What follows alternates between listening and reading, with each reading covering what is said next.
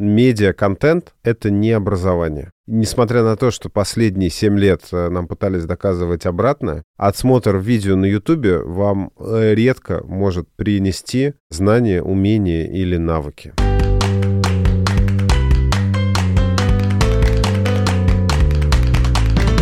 Друзья, всем привет! Это подкаст «Без труда» сервиса по поиску работы hh.ru и компании «Икра Групп». Меня зовут Даня Морозенко, я партнер и куратор «Икры». Меня зовут Евгений Вольнов, я руководитель направления навыки в Headhunter. И наш подкаст о том, как искать карьеру в себе и себя в карьере. А в этом эпизоде мы будем говорить о том, как вообще обучение помогает карьерному росту. Нужно ли вкладывать деньги в обучение? Нужно ли вообще учиться? Или можно даже без учебы каким-то образом продвигаться по карьерной лестнице? И гость нашего сегодняшнего эпизода Василий Лебедев. Меня зовут Василий Лебедев, я руковожу такой компанией, как «Икра». Это образование и консалтинг в инновациях. Давайте с этого и начнем. Вась, расскажи, пожалуйста, как ты к этому пришел и как появилась «Икра»?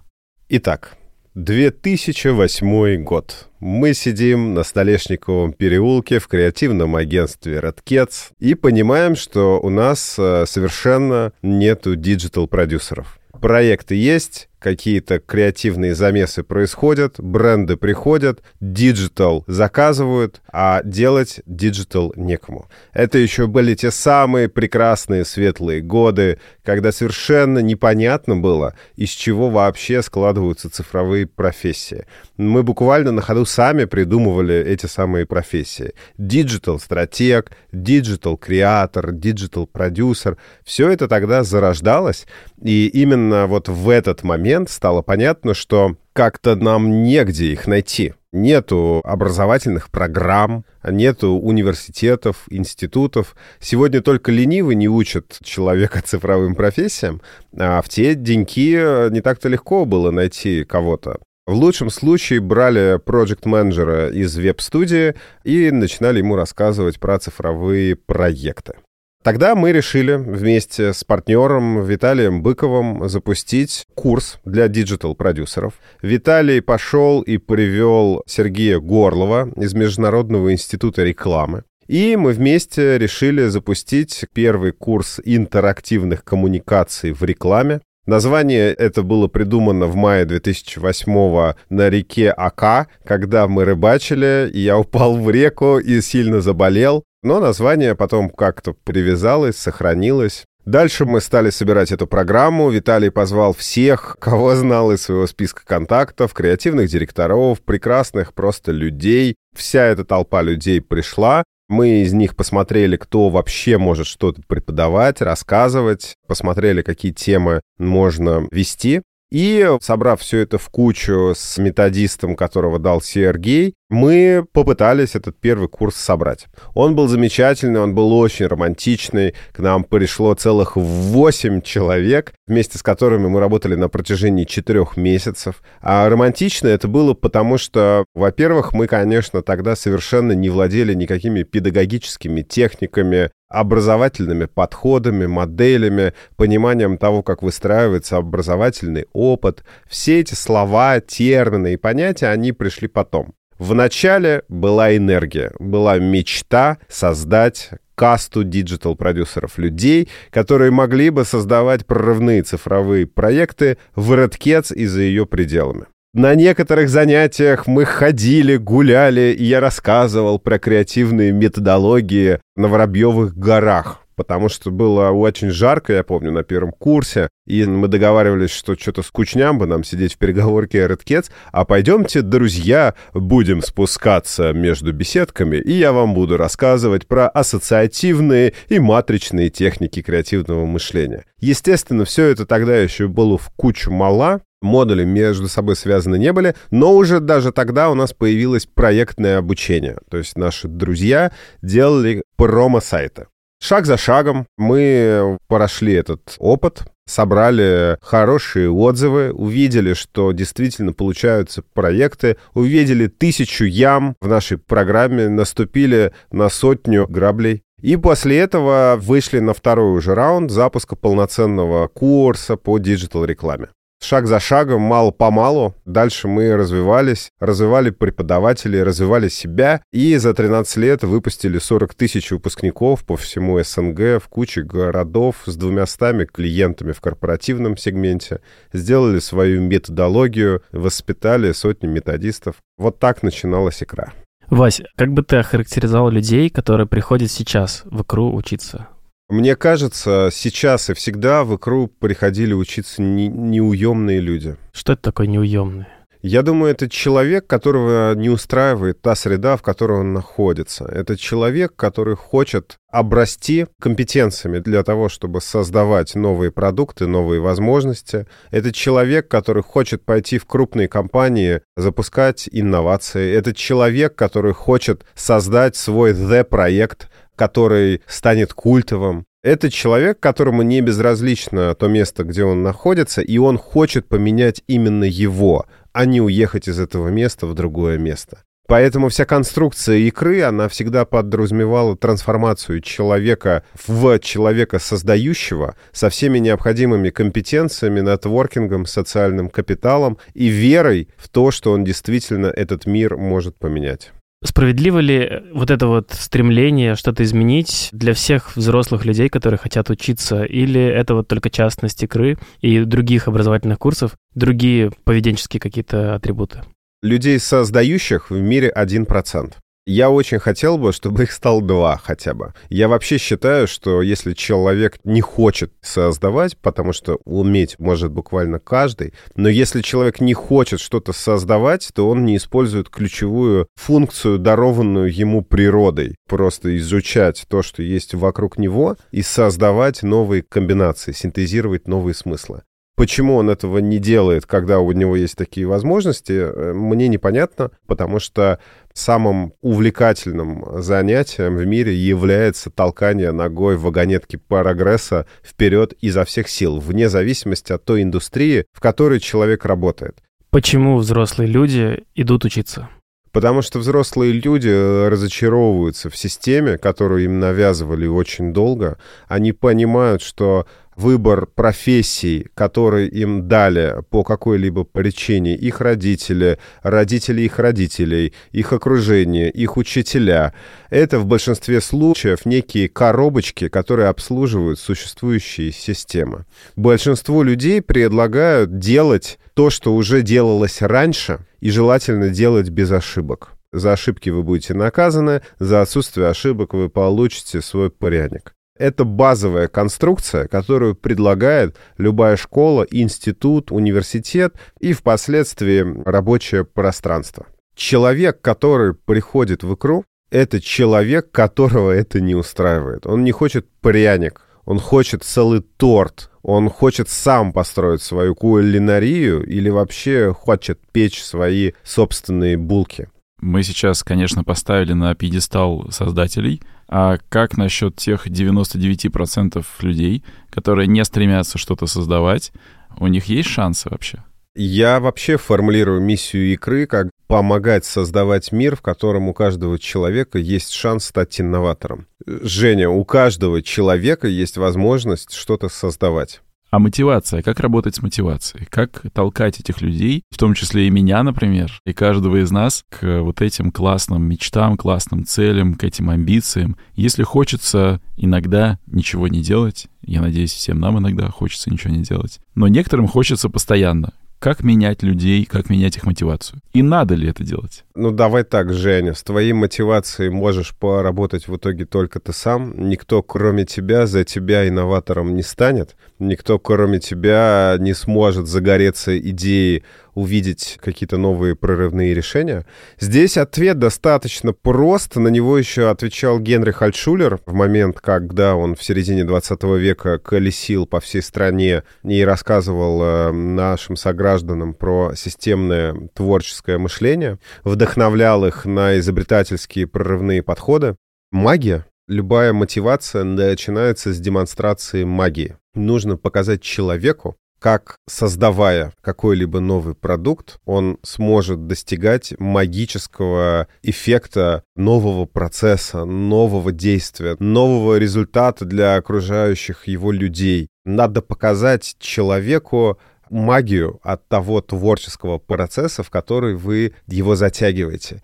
Если он чувствует, как у него в момент разработки новой идеи происходит прилив сил, выделяется множество химических реакций, которые ему как бы подсказывают, что он сейчас делает все правильно. Я думаю, что Даня меня очень хорошо понимает, потому что мы вместе с Даней уже на протяжении последних 13 лет все время работаем в креативных индустриях, все время видим, как происходит процесс поиска новых решений, и сами от этого поиска постоянно получаем кайф. То есть на прогресс можно подсесть.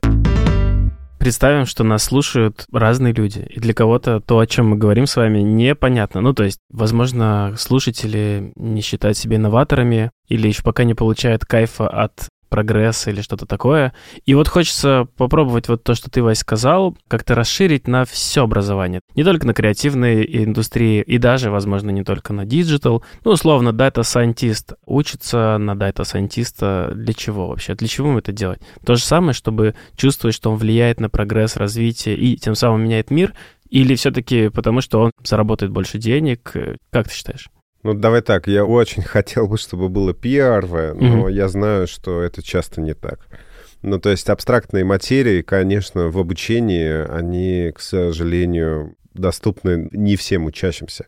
Чаще всего рациональный мотив в обучении на рабочем месте связан с тем, чтобы повысить свою квалификацию, не переместиться по карьерной лестнице с джуниора на медла, с медла на синера и стать просто лучшим специалистом. К сожалению, мне кажется, что это довольно слабая мотивация. По опросам, которые мы проводили и в ИКРИе, и работая с разными образовательными техпроектами, чаще всего всего это так. В программировании, например, это у нас были коллеги, которым мы в прошлом году помогали выстраивать стратегию развития тех платформ, и мы прямо анализировали мотивы учащихся переходить учиться. И ни один человек из шести тысяч опрошенных не сформулировал мысль, что он хочет пойти поучиться, чтобы разработать ту самую невероятную прорывную компьютерную игру, которая выиграет премию, в которую будут играть миллионы, захватит мозги людей и вдохновит детей там трали-вали. Ни один человек среди опрошенных не сформулировал, что он хочет создать и переизобрести сервис а, логистики, чтобы все курьеры могли доставлять товар за три минуты трали-вали. В основном это очень приземленные запросы. Я сижу сейчас в Липецке, заканчиваю вуз. Подскажите, пожалуйста, как мне сейчас побыстрее заработать, изучая питон? Какой мне курс выбрать, чтобы меня как можно быстрее взяли на работу в любую компанию? Вот такой реальный запрос, например, в профессии разработчиков. И меня это бесит, если честно уж говорить про эмоции меня бесит, потому что я вообще не понимаю, зачем люди идут работать программистами и разработчиками, если не любят языки программирования. Потому что вот в этом запросе я слышу, что люди сейчас, например, выбирают профессию разработчика не потому, что у них есть мечта программиста, а потому что просто, похоже, это неплохая профессия, с которой можно классно зарабатывать. Или, как минимум, создается такой имидж.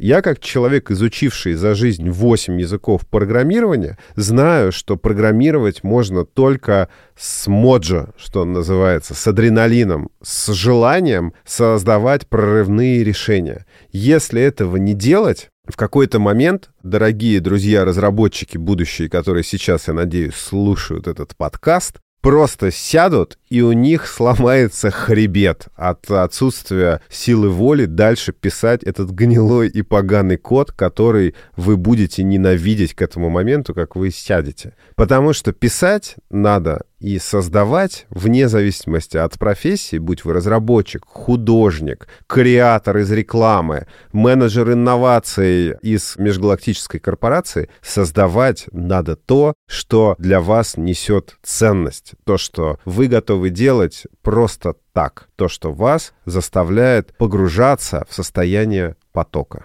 А что, если у человека вот нет мечты, пока нет понимания, какую ценность он хочет сделать? Получается, и учиться нечему, и не стоит учиться. Или с чего начать тогда? Дань, тогда сочиняй мечты. Потому что если у тебя нет мечты, придумывай их и пробуй разные мечты. Пробуй воровать чужие мечты. Посмотри, как эти мечты формулируют другие. Попробуй с другими людьми позапрыгивать во всякие разные авантюры. У меня был интернет-магазин алкоголя, например, в 2006 году. Я пробовал э, запускать автоматизационные системы для визовых центров. Я пробовал э, выстраивать курьерскую доставку, делал рекрутинговое агентство. У меня было два дизайн-бюро, одно СМИ, одно креативное агентство, один образовательный проект в медицине. Я где-то запустил э, за жизнь около 35 разных проектов, из которых в живых остались только 5. Если вы не знаете, что делать, делайте все подряд. Это тоже нормальный путь. Единственное, потом прорефлексируйте все-таки, как вот вы там запустили что-то и почему оно не получилось. Какой мы опыт с вами получили, который поможет нам прирасти в нашем следующем проекте? Вот эти вопросы вам необходимо задавать. И с каждой следующей итерации мечта будет круче. А давайте поговорим теперь о том, что вообще означает учиться. Понятно, есть курсы, есть школы. Сейчас, мне кажется, большой выбор. Вот давайте об этом поговорим. В классической конструкции обучение подразумевает приобретение знаний, умений и навыков, которые ты впоследствии способен применять для своей собственной деятельности. На практике история следующая. Практически любое действие, которое вы совершаете в жизни, является в той или иной степени обучением. Вот я сейчас говорю в почти натянутый мне на губы микрофон, а в принципе я учусь. Я учусь говорить, я учусь записываться на подкастах, я анализирую, классно ли я вообще сейчас артикулирую речевым аппаратом. Хорошо ли я сижу, может быть, стоит улучшить э, мое записывание подкастов в будущем. Вот прямо сейчас я тоже учусь. Вы, друзья мои, учитесь сейчас быть ведущими. С каждой следующей итерацией вы все более и более классные ведущие, которые учатся лучше задавать вопросы, правильно выстраивать структуру подкастов. Более того, нас наверняка с вами слушают, и даже эти слушатели учатся лучше слушать подкасты, лучше их разбирать, понимать. Возможно, сейчас нас перемотают куда-то на середину, потому что понимают уже, что обычно самое интересное в начале, в конце и в середине, я не знаю. Но, тем не менее, любое действие, которое бы мы с вами не совершали, это так или иначе действие, которое выращивает наши знания, умения и навыки. У каждого человека есть свой в той или иной степени интуитивно найденный им путь самообучения. Есть э, множество фреймворков, скажем так, шаблонов, показывающие подсказывающие методистам разные подходы к тому, как формулируется кусок квант материала для человека в соответствии с его степенью готовности с этим материалом работать. Ну, то есть, грубо говоря, бесполезно просить вас нарисовать мне пейзаж и создать какой-то новый артефакт до тех пор, пока вы не научились повторять чужие материалы. Поэтому, например, акт копирования, как шаг в обучении, он всегда идет до акта создания. Например, до акта копирования часто еще есть акт зубрежки, например, просто выучивание некоторого материала как блока знаний. Так действует классическая система образования, в которой есть дедуктивный подход. Вот вам параграф про пассаты и муссоны. Пожалуйста, Дань, вызубри к завтрашнему дню. Не вызубришь, получишь два, а потом мы уже с тобой поговорим про то, что мы будем делать дальше с тобой. К сожалению, дальше часто не происходит. Тебе в голову засунули пассаты муссоны на протяжении 11 лет. Ты выходишь практически ментально изнасилованный из такой советской школы, забываешь примерно 83% того, что тебе давали.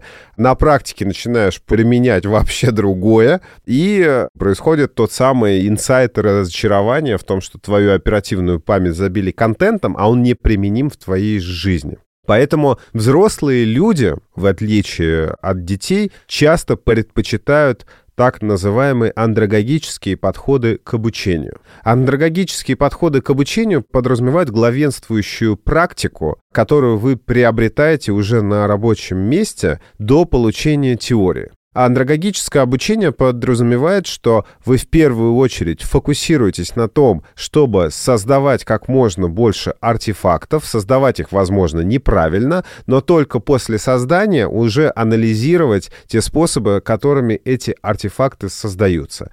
Например, проектное обучение, которое присутствует в икре, оно исключительно базируется на андрогогических принципах, построения траектории. И так называемом принципе гарантированной ошибки, которую мы в свое время внедрили как и элемент обучения в икре. Я могу попросить вас придумать, например, рекламную кампанию, вы ее придумаете плохо, и это хорошо, потому что, придумав ее плохо, вы совершите ту самую ошибку, над которой мы дальше будем работать, которую мы вместе с вами будем анализировать и через анализ, через исправление переходить уже к примеру и к теории.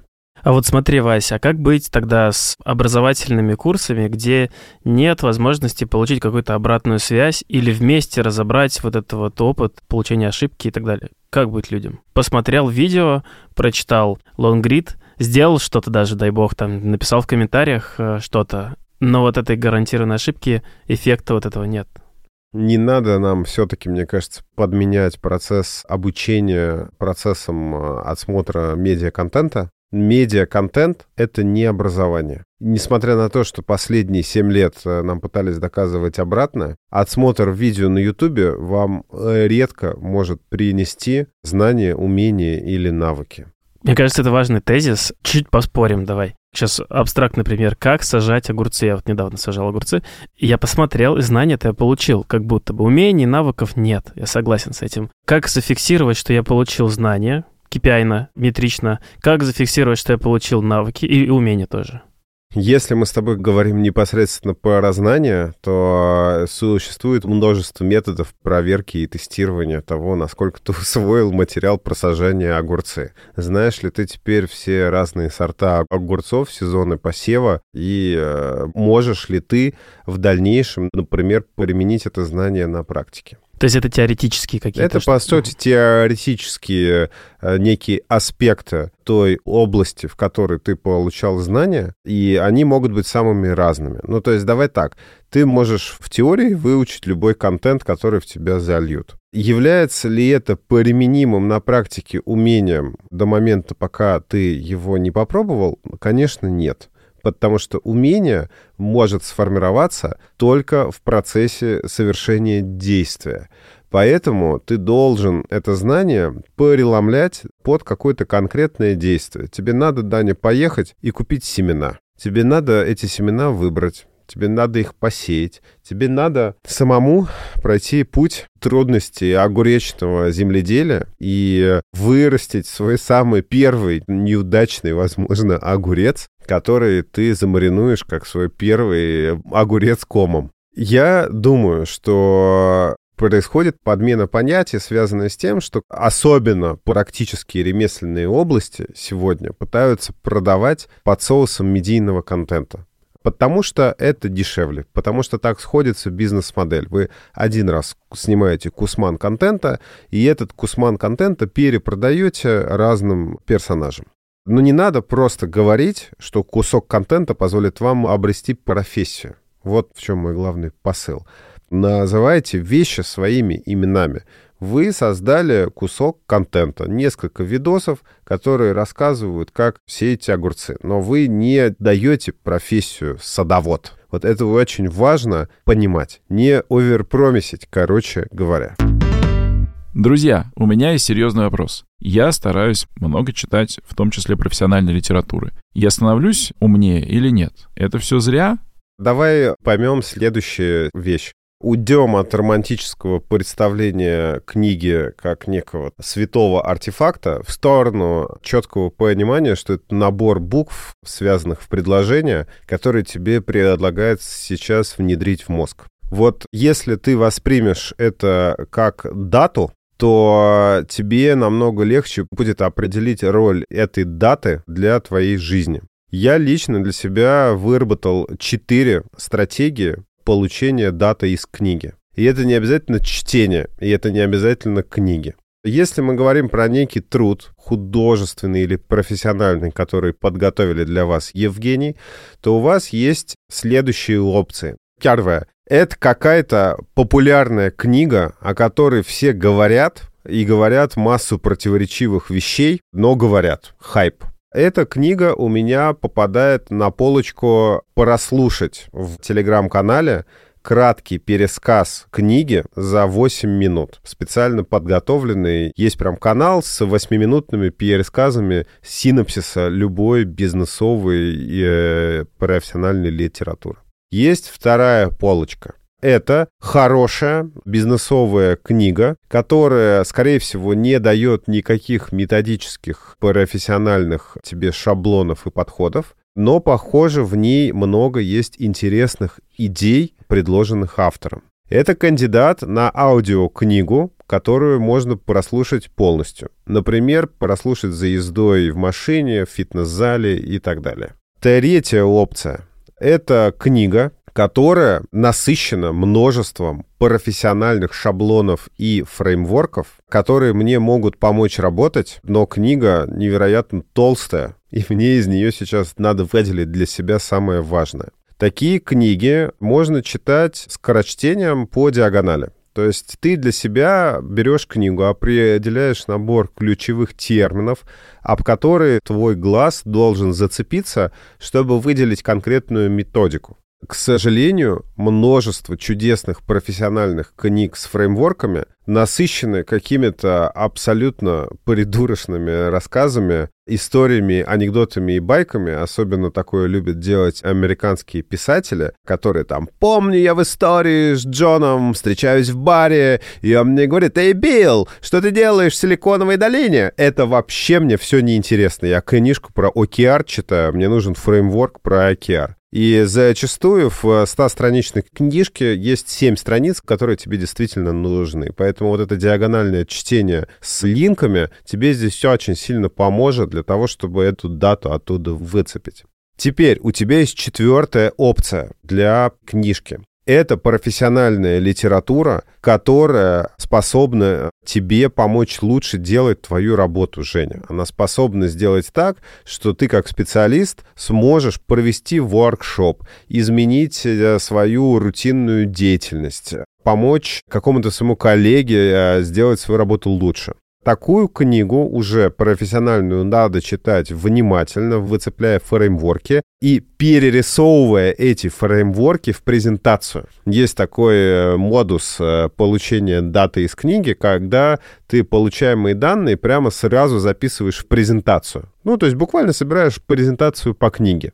Это самый глубоководный способ, с которым можно погрузиться в книгу, и из которого ты в процессе переработки материала создаешь еще свой собственный подход к тем или иным шаблонам или фреймворкам, которые ты из книги получил, и которые ты впоследствии уже можешь непосредственно использовать. По сути, вот этот акт превращения книги в презентацию — это твой мостик к умению, которое ты потом начинаешь прокачивать, например, обучая других. И только пятая опция, когда все эти четыре вещи я прохожу, пятая опция — это сесть и просто наслаждаться, читать книгу. И чаще всего я так делаю с художественной литературой, например, с научной фантастикой.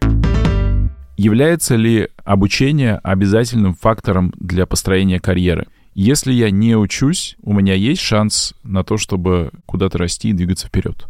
Это очень абстрактный, Жень, вопрос. Есть ли у тебя шанс для успешной карьеры? Да, шанс для успешной карьеры есть всегда и у всех. Можно родиться в семье хорошего, замечательного владельца межгалактической корпорации. И у тебя шансы твои кратно возрастают. Если у тебя шанс для успешной карьеры, если ты не имеешь преференций, если мы находимся с вами в равных условиях некой городской системы с некой базовой инфраструктурой, интернетом, телефоном, квартирой и так далее, да, у тебя есть шанс, но очень высокая конкуренция. Надо понимать, что дело это не только в шансе, а дело в том, что рядом с тобой есть множество талантливых людей, которые с удовольствием займет то самое рабочее место, на которое ты мог бы претендовать. Потому что хороших рабочих мест меньше, чем хороших рабочих людей. Чаще всего методом, так сказать, исключения на рабочие места попадают люди, обладающие наибольшим количеством компетенций. По крайней мере, я хочу в это верить. И мы исходим из того, чем профессиональный человек, тем, скорее всего, он с большей вероятностью попадет на хорошую рабочую позицию.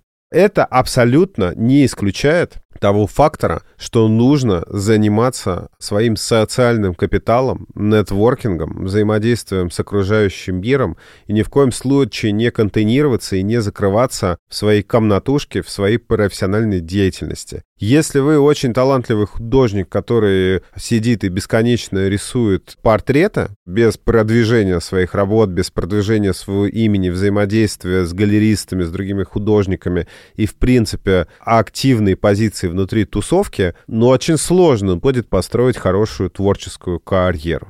Поэтому этот шанс есть, но обучения недостаточно для того, чтобы построить хорошую карьеру. А вот давай возьмем этот пример с художником, который круто рисует портреты, и как будто бы ему не надо учиться именно портретному искусству, но ему надо научиться продвигать себя, ему надо научиться выходить из дома, общаться с людьми и так далее. Вот как э, человеку на такой точке, в которой он задумался, что ему надо быть чему-то научиться, понять, чему ему научиться? Есть какой-то такой алгоритм или что-то такое посмотреть на свои слабые стороны, сильные стороны, чтобы выбрать список ближайших курсов, которые ему реально могут помочь, а не просто набрать себе 10 популярных курсов и вместе со всеми плыть по течению? Во-первых, сейчас есть э, большое количество разного рода коучей, которые недавно потеряли все ICF, кстати говоря, потому что и Интернациональная коучинговая федерация покинула Россию, что несправедливо. Есть коучи, которые вам помогут это сделать. За вполне вменяемую сумму сформулировать, э, какие у вас сейчас есть сильные и слабые стороны, куда у вас лежит душа, и идти за своим зовом сердца. Это вам поможет почувствовать, чем вы хотите заниматься. И э, после этого вы можете проходить всякого рода ассессменты. Уж если вам еще помимо чекапа с точки зрения вашей мотивации тоже чекап компетентностный, в каждой профессиональной области такие ассессменты обычно есть. Многие образовательные программы предлагают вам пройти бесплатное тестирование, чтобы понять свои текущие навыки. Ну, то есть вы хотите понять, какой у вас уровень английского языка, послушайте вот эту речь, ответьте на вопросы из тестирования, ответьте правильным ответом, и мы скажем вам, какой у вас уровень английского языка. Это очень понятный путь. Есть история, в которой нужны композитные навыки, и они зачастую не очень понятны. Вот здесь уже чутка посложнее. Например, я мечтаю сделать свою игру. Что мне надо вообще сделать? Из чего состоит игра? Игра состоит из дизайна, иллюстрации, 3D-моделирования, программирования такого, программирования сякого. Для того, чтобы понять, что надо делать, чтобы сделать игру, надо в первую очередь изучить эту область, походить по конференциям, посмотреть обычно довольно много статей на эту тему, с чего начать, а из чего состоит работа разработчика, а какие типы разработчиков бывают, кто такие фронтендеры, бэкендеры. То есть практически любую профессию из известных нам за последние 25 лет, ее декомпозировали на конкретные типы, подтипы, действия и даже проекты декомпозировали на составные профессии, участвующие в этих проектах. Тут самое главное, конечно, человеку перейти от общего к частному, потому что чаще всего в 10 лет мы хотим быть в кино, в 15 мы уже хотим быть актрисой, в 20 мы уже хотим быть конкретно актрисой комедийных фильмов, то есть из года в год происходит детализация того, в каком конкретно профессиональном русле мы хотим развиваться, и вот это забрасывать точно не стоит. Чем более конкретно вы будете знать, э, в какую область, в какую нишу, какую компетентностную карту с точки зрения хард и софт-скиллов вы хотите себе подкачать, тем больше вероятности, что вы сможете подобрать себе правильную программу, в которой сможете понять, что да, вот вам необходимо 7 из 8 скиллов, и 4 э, из них в этой программе вы закроете. Стоит ли вообще относиться к инвестиции в обучение как инвестиции? Ну, то есть, знаешь, я встречал людей, которые говорят, вот я сейчас потрачу 80 тысяч рублей на эти курсы, проучусь 3 месяца, Потом, после этого, они окупятся через где-то полгодика, когда мне поднимут зарплату. Вот это вообще нормально? Или так не надо все-таки так вот предметно, денежно рассчитывать отклик и импакт от э, обучения? Сложно сказать. Наверное, стоит. Если мы говорим про взрослое обучение, чаще всего мы с вами понимаем, что мы идем получать какую-то скилл, чтобы решать какую-то задачу, чтобы с этой задачей что-то потом сделать. В B2C секторе так уж точно. В корпоративном бывает по-разному. Иногда обучение проходит для того, чтобы уменьшить отток в компании, например, да, потому что люди, которых компания не учат, они чувствуют, что они начинают стагнировать, и компания в них не инвестирует. Если мы говорим про детское обучение, то там немножко другие правила. Там вопрос инвестиций, он может быть чуть более эфемерным, чем просто возврат э, return of investment, понимаешь? У тебя return of investment в счастье ребенка сложно померить. А ты же не будешь считать, сколько ты сэкономишь денег на будущем психотерапевте, которому пойдет твой ребенок, если он пойдет сейчас в плохую школу. Поэтому я думаю, что в случае ДПО профессионального образования это возможный сценарий, в случае корпоративного, детского это посложнее, в случае там высшего образования, ну, наверное, тоже можно, как минимум на уровне карьерной какой-то траектории. Давайте поговорим о том, что есть навыки, которым надо учиться вне зависимости от того, какую профессию вы выбираете. Вайт, ты согласен с тем, что такие навыки есть, как бы мы их ни называли? Soft skills или meta skills? Я считаю, что да. А что это за навыки? Soft skills или мягкие компетенции — это те самые компетенции, которые не имеют какой-то конкретной привязки к индустрии или эффективности выполняемой работы, но при всем при этом каждая мягкая компетенция, она всегда обеспечивает тебе гораздо более успешное использование твоего хард-скилла. Чем более руководящая позиция у человека в рамках его деятельности обычно, тем больше софт-скиллов ему необходимо для того, чтобы на эту управляющую позицию войти множество примеров мы встречали, когда замечательного специалиста делали руководителем, и он делал свою работу очень плохо. Потому что руководителю нужны лидерские навыки, эмоциональный интеллект, креативное мышление, коммуникация, коллаборация, критическое мышление. Все, что мы с вами так любим, холим и лелеем, и то, что чаще всего вскрывается, когда начинается взаимодействие одного человека с другим. То есть до тех пор, пока вы, как программист один, сидите, пилите свой фреймворк, вы можете чаще всего быть каким угодно ремесленником в себе, относящимся достаточно поверхностно и недружелюбно по отношению к другим окружающим вас людям. Как только вы попадаете в среду, в которой вам необходимо вместе написать код, фреймворк, что-либо, и от вас, например, начинает зависеть работа другого человека, отсутствие дружелюбности, желание в команде это сделать, умение говорить, правильно доносить свои мысли или презентовывать свои идеи может стать домокловым мечом, висящим над вами. Это может стать причиной, почему вы будете сидеть на одном и том же месте и почему вас не будут подтаскивать вверх ваши руководители. К сожалению, софт-скиллы — это те самые скиллы, которые вскрываются не сразу, их нехватку вы обнаруживаете чаще всего в будущем, а не в прошлом. Давайте тогда назовем те самые топ-5 софт-скиллов, которыми должен обладать каждый успешный человек. Коммуникация, коллаборация, критическое мышление, креативное мышление, эмоциональный интеллект. Это мое мнение. Их там много. Все время делают еще больше брать менторов — это довольно дорого. А что, если я студент, и вот, ну, все-таки хочу качественное образование с хорошей обратной связью? Не будем говорить сейчас про высшее, оно у меня есть, идет, а вот я хочу надстройки какие-то. Есть флаги красные, на которые я могу обратить внимание и решить, надо туда идти учиться или не надо. Надо посмотреть на образовательную модель, которую вам предлагают. То есть не только на темы, которые вы будете там разбирать, но на образовательную модель. Несколько вещей на заметку. Вопрос первый какого типа это обучение. Это проектное обучение, где нам с вами дают какой-то проект, и мы его должны с вами делать. Это проблемное обучение, там, где нам с вами подкидывают все время кейсы, и мы их должны с вами разбирать. Или это вообще просто цикл лекций от какого-то метра. Это первое. Второе, посмотрите на тип обучения. Это групповое обучение или это индивидуальное обучение, или это просто поток людей, которые слушают какой-то контент. Потому что когда вас формируют в группы, у вас начинается активная социализация и возможности обкатывать материал, обсуждать его и получать ту самую пресловутую обратную связь становится больше потому что получение обратной связи от других студентов — это тоже обратная связь. И не обязательно можно получать только от гуру со сцены. Посмотрите и спросите обязательно, подразумевается ли на курсе наличие тьютеров или дополнительных каких-то менторов, которые будут помогать вам усваивать материал в процессе обучения.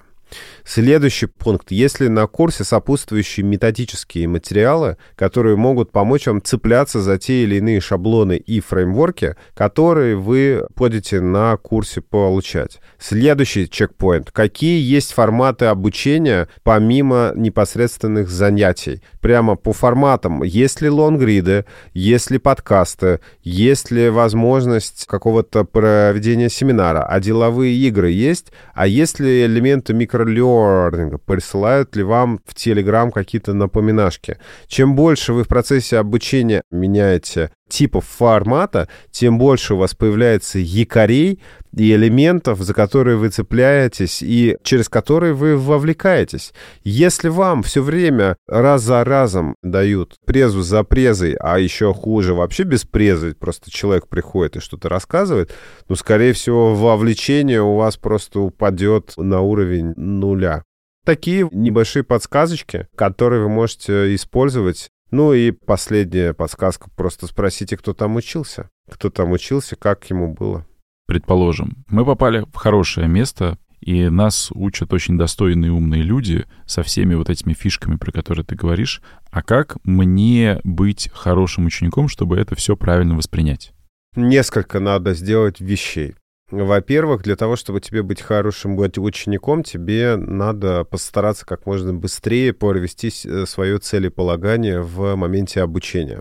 Вот у тебя есть определенный куррикулум или ну, там, план обучения, который ты собираешься пройти. Попробуй сразу заранее сформулировать, что для чего тебе может пригодиться, для чего тебе понадобится.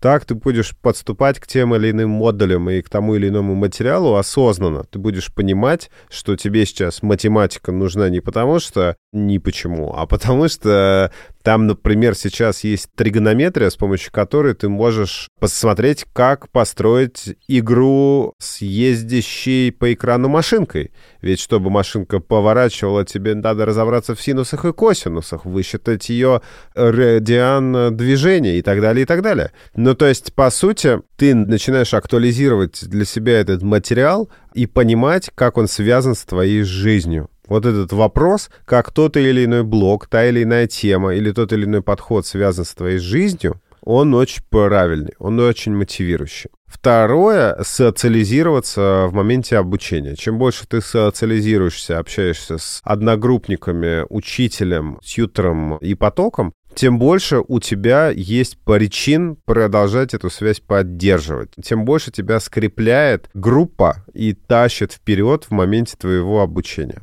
Ну и, наконец, третий, последний по списку, но не по значению, это чистота, ну и дисциплина с точки зрения твоего здоровья и физиологии. Обучение чаще всего процесс изматывающий. Он требует определенной выносливости, правильного тайм-менеджмента в плане твоей профессиональной деятельности, в плане развлечений. Стараться не выпивать, стараться э, хорошо высыпаться, стараться находить время для осмысления материала. Нужен правильный ритм. Я много раз сталкивался с тем, что люди, которые мотивированы, которые понимают, зачем им материал, просто выгорали из-за нехватки физической энергии. Вот три вещи. Вась, спасибо тебе. Есть ли что-то, что мы не спросили тебя, но ты очень сильно хотел нам рассказать? Я, наверное, к своему рассказу просто хочу добавить, что процессу обучения очень сильно помогает выпрыгивание из языковой коробочки и стремление находить как можно больше разноплановых инструментов. А если вы изучаете, например, рекламу, смотрите на международную рекламу, смотрите японскую рекламу, американскую. Если вы изучаете разработку, смотрите разные примеры, западные, восточные, ближневосточные. Смотрите, как программируют индийцы, например. А если вы хотите стать художником, путешествуйте по галереям, по выставкам со всего мира. Для обучения, помимо просто получения знаний, умений и навыков, еще просто очень важен кругозор и постоянное стремление связывать ранее не связанные нейронные цепочки. Если вы будете это делать, если вы будете стремиться все время себя пробивать, да еще и будете ловить мод, моджа, да еще и сочините в итоге мечту, то у вас точно все получится. Отличные слова. Спасибо большое, Вась. Спасибо, друзья. Давай, спасибо большое.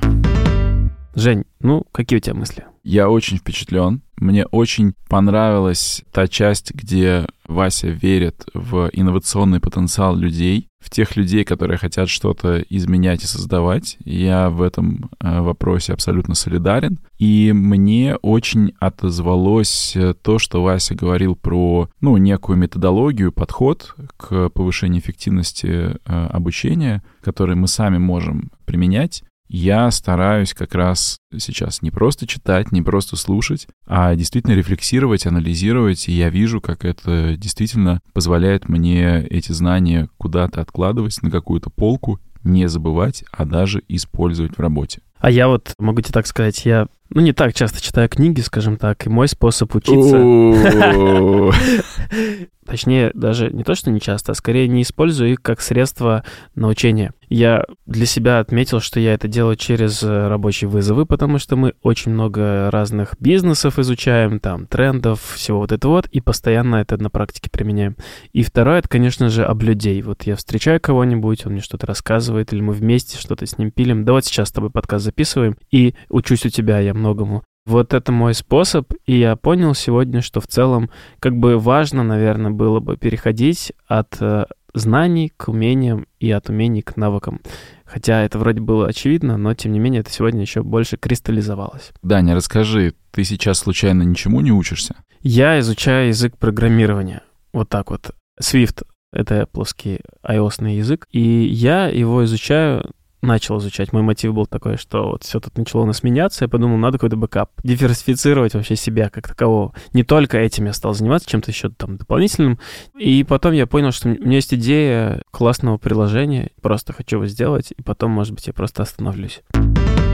А еще это был последний эпизод. Мы сделаем небольшой перерыв и надеемся, что скоро вернемся. Дань, поэтому очень хочу тебя спросить, что ты думаешь обо всем, что с нами произошло? Это было классно, во-первых. Во-вторых, я думаю, что немножко слукавили мы, Жень, когда назвали подкаст «Без труда», потому что по факту в наших эпизодах, в том, что говорят наши гости, считывается, что все-таки надо потрудиться, надо количеством побеждать и не надеяться на какую-то серебряную пулю, которая вот сейчас у меня возьмут, просто все будет супер, карьерный рост, востребованность, я учусь ну, так не бывает, как будто бы. И Ксюша Авдей говорила тогда в первом эпизоде, относитесь к этому как к работе. Работа в квадрате, работа в работе, получается такая штука. И я бы хотел просто, наверное, снять иллюзии на тему того, что действительно не будет так просто, но при этом, ребята, если у вас есть энергия, вот этот драйв, и вы хотите что-то в себе и в окружающих людях и в компаниях изменить, чувствуйте эту энергию, наслаждайтесь ей и меняйте. А я был очень рад провести все эти шесть эпизодов с тобой, Даня. И вторая мысль, которой я хочу поделиться, это то, что нитью через все наши выпуски, все наши разговоры идет идея, что работа работой, но ваш успех во многом строится через ваше понимание себя, своих целей, своих способностей, своих ценностей. И э, это вещь, которой нельзя пренебрегать, выделяйте себе время для того, чтобы анализировать себя, свои поступки, свои желания. И кажется, что это именно та точка, которая поможет вам вырасти в карьере, да и не только в карьере, а во многих других направлениях жизни. Это был подкаст «Без труда». Над ним работали продюсер Павел Боровков, редакторка Лиза Каменская и звукорежиссер Максим Асташов.